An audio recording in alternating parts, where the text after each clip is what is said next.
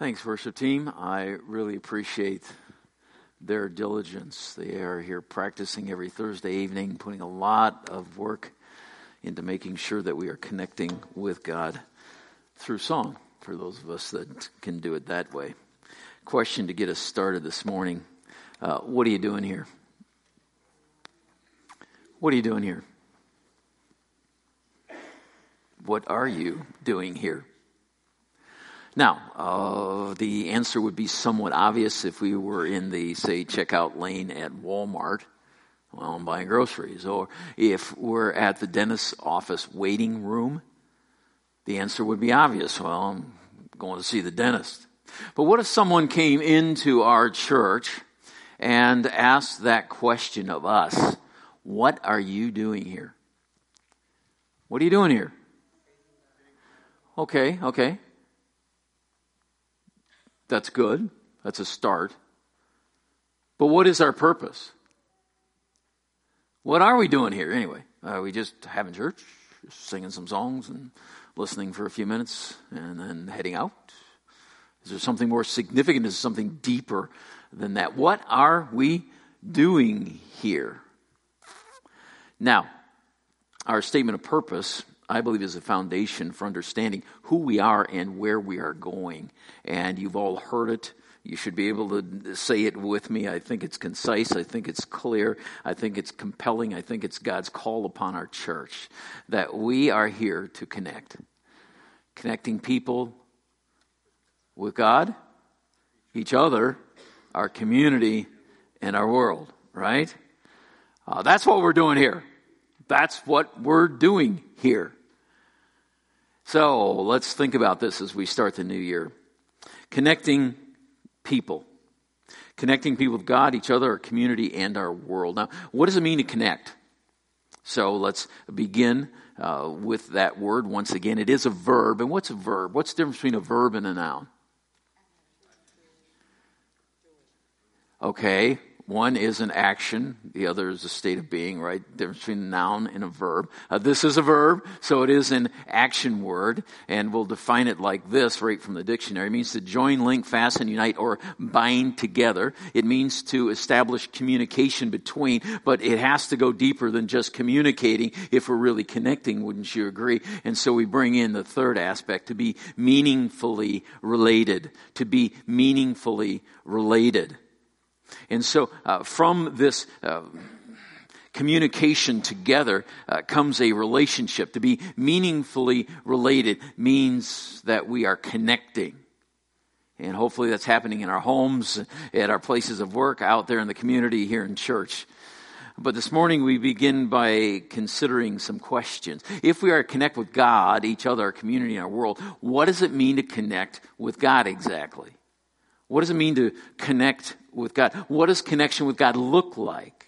How do we maintain a connection with Him? Uh, how do we work this out?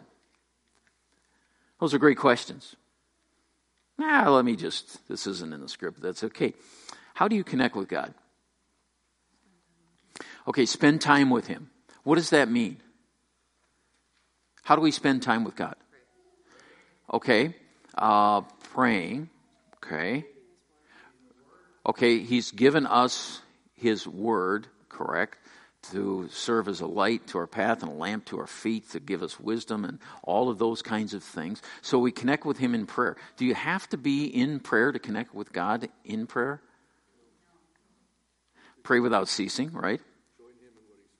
To join Him in what He's doing, which takes us out of our own mindset and puts us in His, right? So if we're going to join Him, what is He doing? How do we know what God is doing?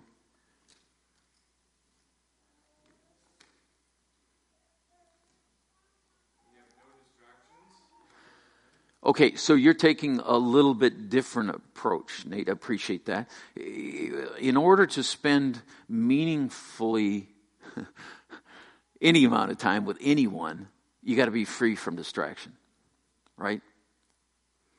So, Grant, if you're talking to Rachel and you're on your phone and you're also tending to children, right, how meaningful is that? It is to a certain level, right, but it, it needs to be free from distraction. So how do we get distraction free with God? Because our lives are filled with so much noise, right? Okay, you have to be disciplined to do it. There's got to be intentionality, wouldn't you agree with that? If, in fact, we are going to connect with God, we have to make that intentional effort. So uh, some of us connect with God in various ways. Some of us, you know, you can put on worship music and suddenly you're just taken in the presence of God, right? There's all kinds of different ways. We're not going to say, okay, this is what you must or mustn't do. And if you pray four hours a day, great. I think you're weird if you pray four hours a day. Super spiritual. Wow. Okay. Nothing wrong with that, but on the other hand, we should be praying all the time, throughout the day, right? But there is this idea, if we're going to develop a relationship, a meaningful relationship with anyone else, we have to spend time with them, right? Through prayer, through the reading of His Word. Those are very good things, but don't misunderstand and don't hear what I'm not saying. Just because we have our devotions does not mean we're connecting with God. Be very, very careful and cautious with that idea, because it's a relationship. It's not something we check off on our list. So anyway, all right, that wasn't in there, but let's keep going then. I've got some really good news about this whole thing of God connection. Uh, God wants to connect with us. He's pursuing us. He's chasing after us. For God so loved the world that what did He do? He sent His Son to us, correct? God is pursuing. God wants to connect with us. He's waiting for us to return the connection, but He's doing everything on His end to provide for that connection so that we are in a meaningful relationship with Him. So God isn't out there just kind of a, a moving target. He wants us to know Him, to spend time with Him. He's pursuing us. Uh, that is a great place to start, I think, uh, in the new year. God sent His Son Jesus as a connection point. As a connection point. We who were lost and separated from God because of our sin, God sent Him. He went to the cross and He rose again from the dead. That was the connection point to have a meaningful relationship with God. There's no other way to do it than that.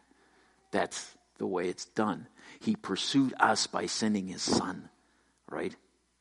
And so once we have this connection with God through His Son, Jesus Christ, we become a Christian or a Jesus follower, a little Christ, all that kind of stuff, right? What is a Christian? Well, let's start here. It's one who believes in or belongs to the religion based on the teachings of Jesus Christ. Again, different, different definitions from our dictionary. Or it's one who lives according to the teachings of Jesus. One who believes and one who lives the teachings of Jesus Christ. This is what then determines what a Christian is. So think about this for a moment. It's not only believing what He said, it's living out what He taught.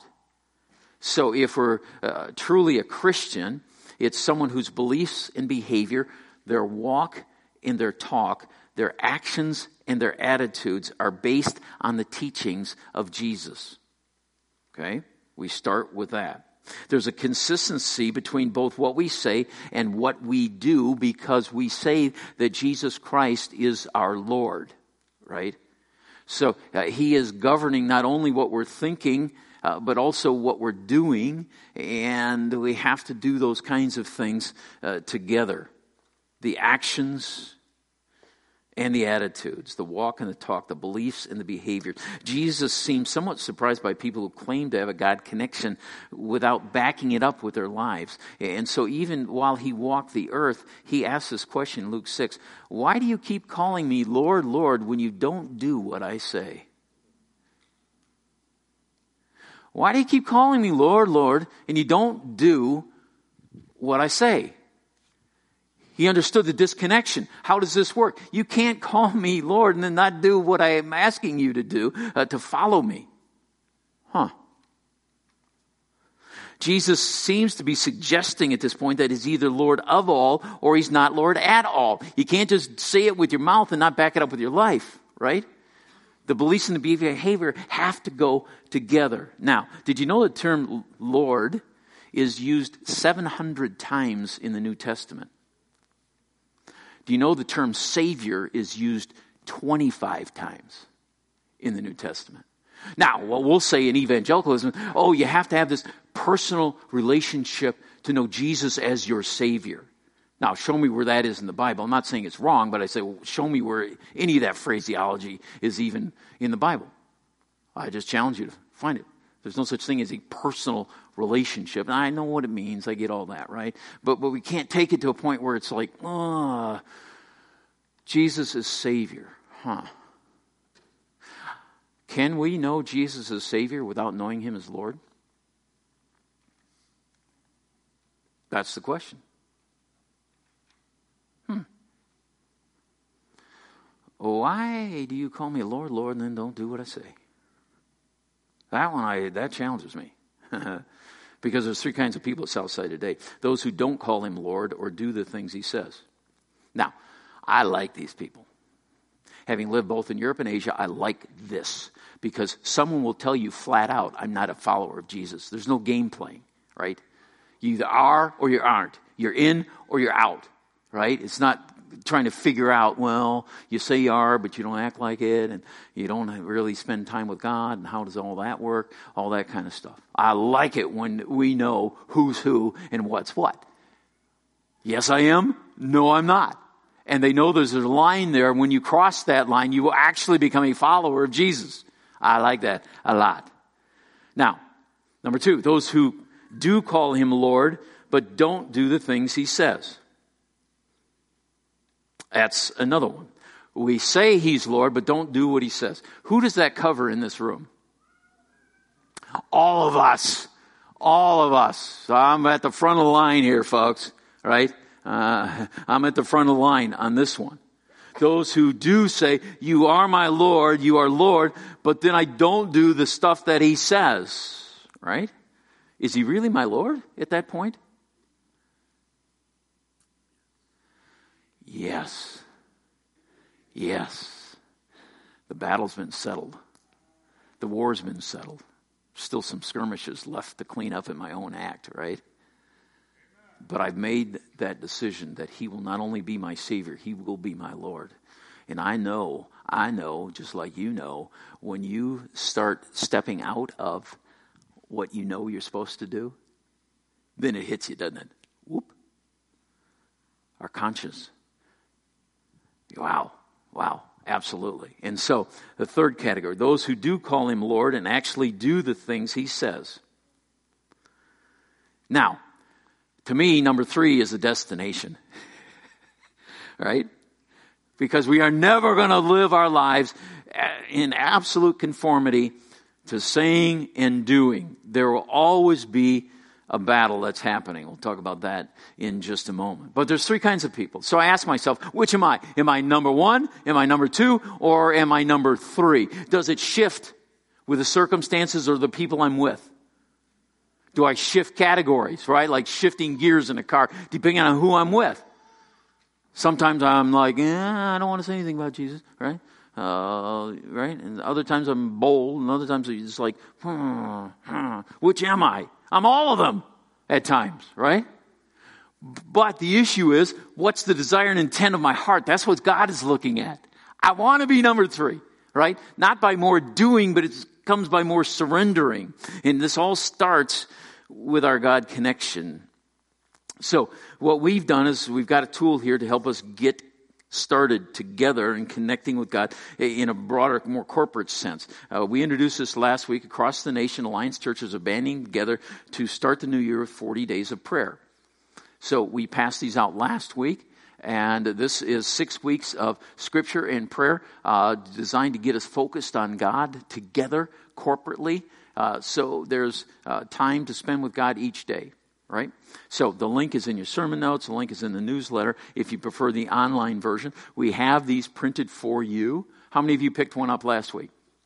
Good. Yeah, a lot of you did. Great. So we got plenty of them. Uh, some of you are old school like me. You want the paper version. Others, you prefer the online version. Uh, we've got it covered. But I, I just want to encourage you, let's do this together as a church family. Uh, we've got to start the new year together, and this is one tool that we help us connect with God and bring about the unity that He desires, all right? Now, we also must connect with each other. Your leaders are listening. Your leaders are listening to God. They're listening to you. And quite honestly, we are concerned. We are concerned. We are asking God how to overcome the disconnection and the separation caused by COVID-recommended restrictions. We want to do this in a way that respects those in authority and honors those in authority over us, which also makes common sense,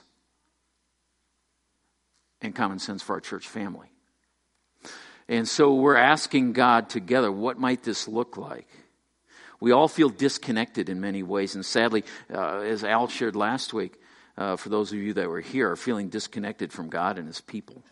Now, we've got home groups in place. That is a great way to connect, but you're going to hear about other ways that we are addressing this in coming weeks, how we can get uh, more intimate and more connected even on smaller levels than a home group. Your leaders are listening. We are prayerfully considering, God, in this age, how can we stay connected? Because I don't know about you, but I'm all zoomed out. I'm all zoomed out. Maybe you love that kind of format, and it's cool, and it works. I get all that. But if this is going to continue to endure, we got to work on this. So as we begin this new year, your leaders want to assure you we are seeking God. How do we connect with each other in meaningful relationship? What would that look like? Church as we have known it isn't. What is? God is doing something new. Additionally, today begins a new series. We're going to be sharing with you how God is leading concerning our building sale and our next meeting place. Uh, we're going to challenge you to get involved because, folks, right now we are set to close on this property on February twenty-sixth. And Crossroads doesn't want anything in the building. What are we going to do with all this stuff? What are we going to do with all of this stuff? Hmm. What about the chair you're sitting on right now? What's going to happen to that? So, we got to sort, we got to purge, we got to prepare. I don't know about you, but I packed up and moved this year. Uh, that is an event. And so, here we go. We're going to be digging deeper in this series, and this to me is the most important thing that perhaps I have to say this morning. We're going to be digging deeper into why we are doing this. Why are we leaving this facility? Why are we connecting with our community in a more vital way? Why are we doing this? And we're going to be unpackaging this over the next weeks, and then we're going to, in very practical terms, give you a picture of what it's going to look like once we're there. God is doing a new thing. He is doing a new thing. And so we want to uh, bring us all together along on this journey. And I'm very, very encouraged, encouraged by what's happening. Now, uh, for us to take this huge step of faith, uh, we've got to be on the same page. And, and let me close with just a few thoughts on unity. Uh, if we're going to do this successfully, we got to keep, oh, everybody hold hands across the street kind of thing. All right, we got to do this together. And that has to do with unity. And a few unity thoughts. Let me start with what unity is not. What unity is not. Uh, unity is not this feel-good nonsense that's uh, proliferated everywhere in the media today, right? And I'm not saying it's wrong. I just say it's, it's oh boy. Uh, coexist bumper sticker theology. Can't we all just get along, right? Come on, let's just all get along here. It's, that is not unity. Even today's rallying cry of, you know, we're better together. Whether it's COVID, whether it's racism, whatever the hot topic is, I get it, but that's not what we're talking about when I'm speaking of biblical unity. Not at all. It's not a spirit of friendliness or kumbaya togetherness over this common cause, whatever our latest cause is. That's not what I'm talking about with unity. Clear? It is also not uniformity. It cannot be uniformity. Biblical unity is not uniformity. So that means we're not going to look alike. We're not going to think alike. We're not necessarily going to even act alike because there's different convictions in this room, right? And that's okay. Paul would say, the human body has many parts, but the many parts make up one whole body. So it is with the body of Christ. Now, check out your body just for a moment. From your your weird toenails all the way up to, to the top of your head, right? All kinds of different parts there, right? all moving, all in action. Uh, some of it you see, some of you can't see. Everything's working, but it's all necessary for the function of this body to do what it needs to do. And so it's absolutely critical that we understand we are not talking about uniformity. There must be diversity for there to be authentic biblical unity. Diversity is absolutely essential. And I'm talking about diversity in all kinds of different ways for there to be biblical unity. The way that Jesus said, I can overcome any differences. Watch what my power and my love can do. So there has got to be this idea that unity is beyond uniformity. So what is it? It's the result of being in Christ. It's a result of being in Christ. Here's biblical unity. Paul would say there is no longer Jew or Gentile, slave or free, male and female, for you are all what? One. One. So there, here comes Jesus at the cross, knocking down everything that divides, everything that separates, everything that isolates, bringing us into this point of unity as he desires for his followers. You are all one in Christ Jesus. The The whole playing field is just kind of level, right? And all the differences begin to dissolve. Now understand, we're still diverse, and diversity is healthy and it's absolutely necessary. But they all melt away when we come to the cross. And we understand what Jesus has done for us. All the diversity, right? We're not talking about uniformity, but we're talking about being in Christ. And that begins to change everything in our perspective of life. Secondly, as a result of being on mission with Jesus. So Paul would write to the church in Corinth, I appeal to you, dear brothers and sisters, by the authority of our Lord Jesus Christ, to live in harmony with each other. Let there be no divisions in the church. Rather, be of one mind, united in thought and purpose. Be of one mind, united in thought and purpose. And this is so absolutely critical. Being of one mind, united in thought and purpose. What is the purpose? What's the purpose? When Paul wrote to that church, what do you think the purpose of the church, that church was? What do you think the purpose of any church is? Go and make. Isn't that what he said? Go and make disciples. To know Christ, to make him known. To connect with God, each other, our community, our world. I don't care how you say it, right? The purpose has always been the same. Take what I've given you, the love that I've shown you, and spread that stuff around. Take it to the ends of the earth. That's always been the purpose. Always been the purpose. And it's a result of being on mission with Jesus. We must be on mission with Jesus. And if his mission is to go and make disciples of everyone, of to spread the love that he's given us, of being light in the darkness, all these analogies, that's going to be our next step. Yeah. It's a result of being free from sin. Biblical unity happens when we are free from the sin that so easily entangles us. Would you agree that sin is a destructive force? Yeah. It always divides, always separates, always splinters. It splits us from the inside out. And you know about that right now, don't you? Because you have, if you are a Jesus follower, divine nature, the Spirit of God in you. The Spirit of God is at war with your sin nature, Paul would say, in right in Galatians five. These two are at war with each other. Wham, wham. You're feeling that right now.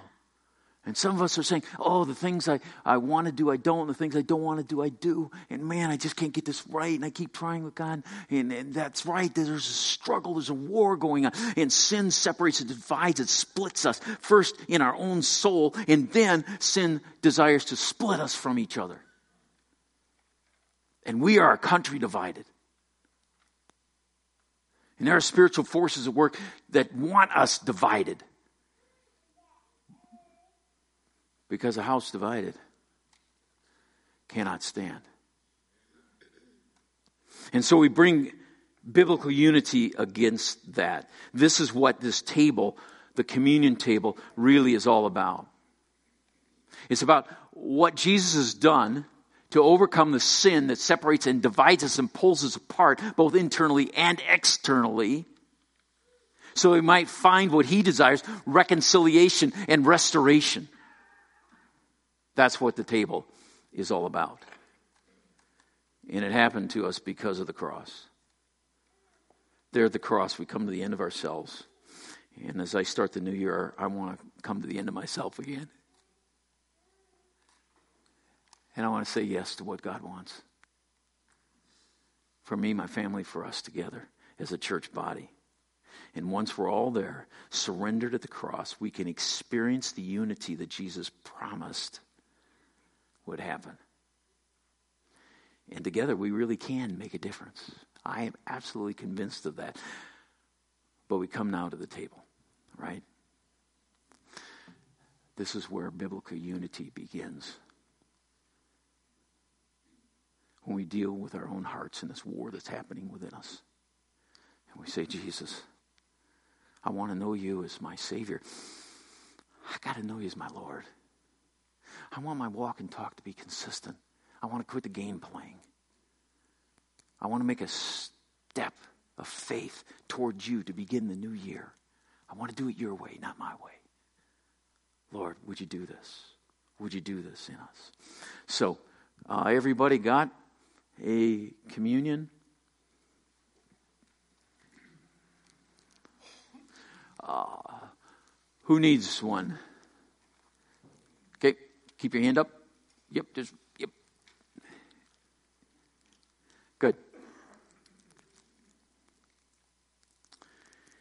Aaron, you'll be happy to know that they pre-opened mine.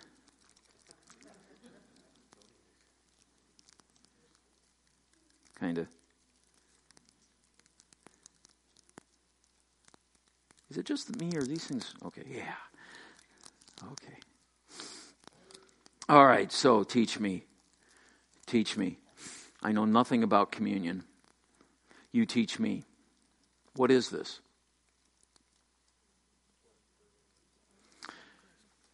Well, it looks like a plastic thing with something on top and some something in there, some fluid.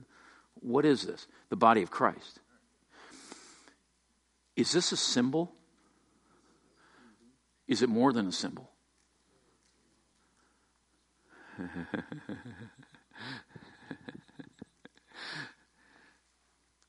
Now, we do not believe that this becomes the body and blood of Jesus. Right? And if we were in some other churches, you would have to make sure that wafer was put on your tongue and dissolved, because if you would put your teeth on that, you would actually be crushing the body of Jesus, right? Uh, I believe that this is more than a symbol. I believe that this is a means of grace and an act of me surrendering to Jesus. So there's something spiritual that's happening here. It's not just ingesting what's ever in here, right? That's not what we're talking about. What are we talking about here? What is the bread, if we had bread, or this wafer represent? What does it represent? Body of Christ, but specifically. Okay. What happened to his body? He was beaten. He was broken. Give me some more. Spit upon. Spit upon. Mocked, slapped, bruised, pierced. They break any bones? No.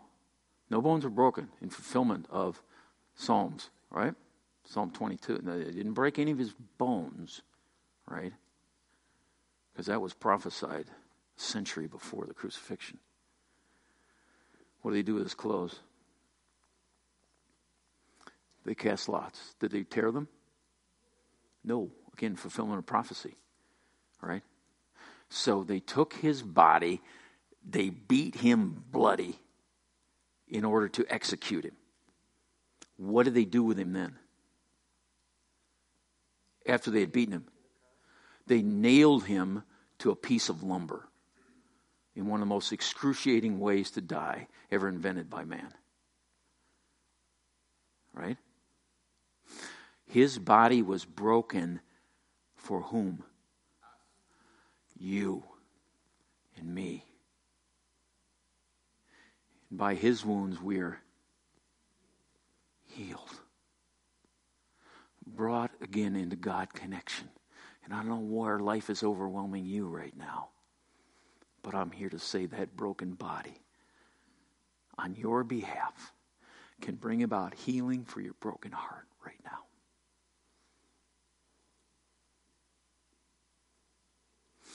So what if I have sin in my life? Can I partake of communion?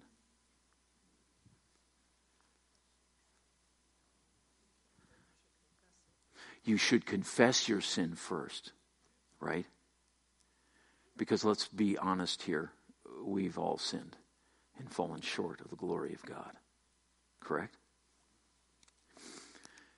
Jesus is interested in where your heart is right now, not the failure from the past week or the past year. He's, he understands all that. He wants to know where you are right in this sacred moment of dealing with him and connecting with him.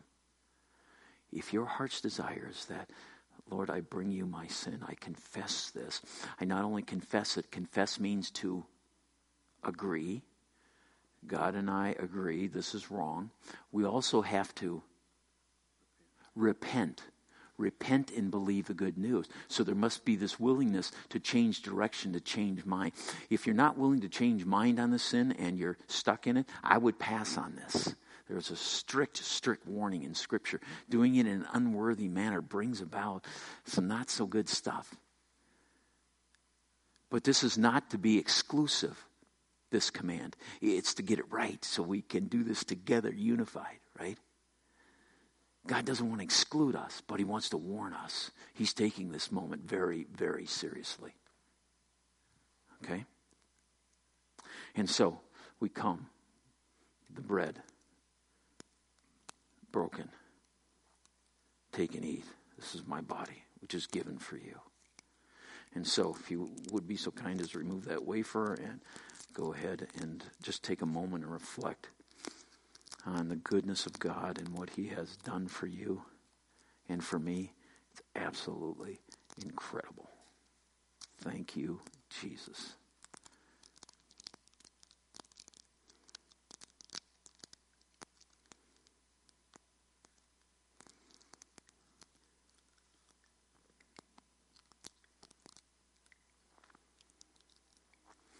And so what does the cup represent?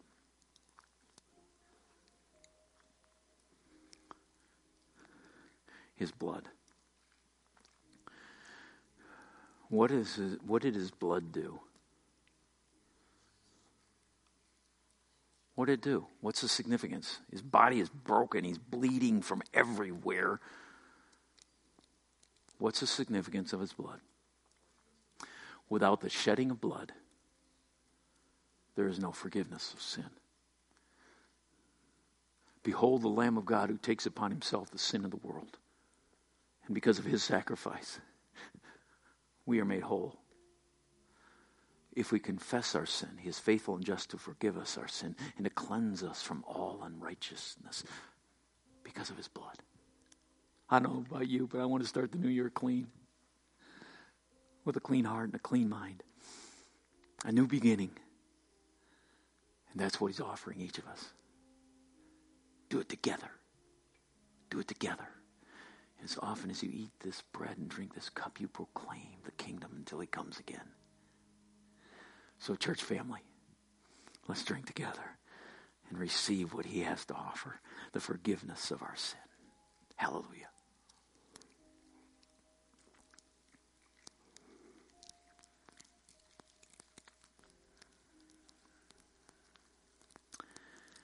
And so, we thank God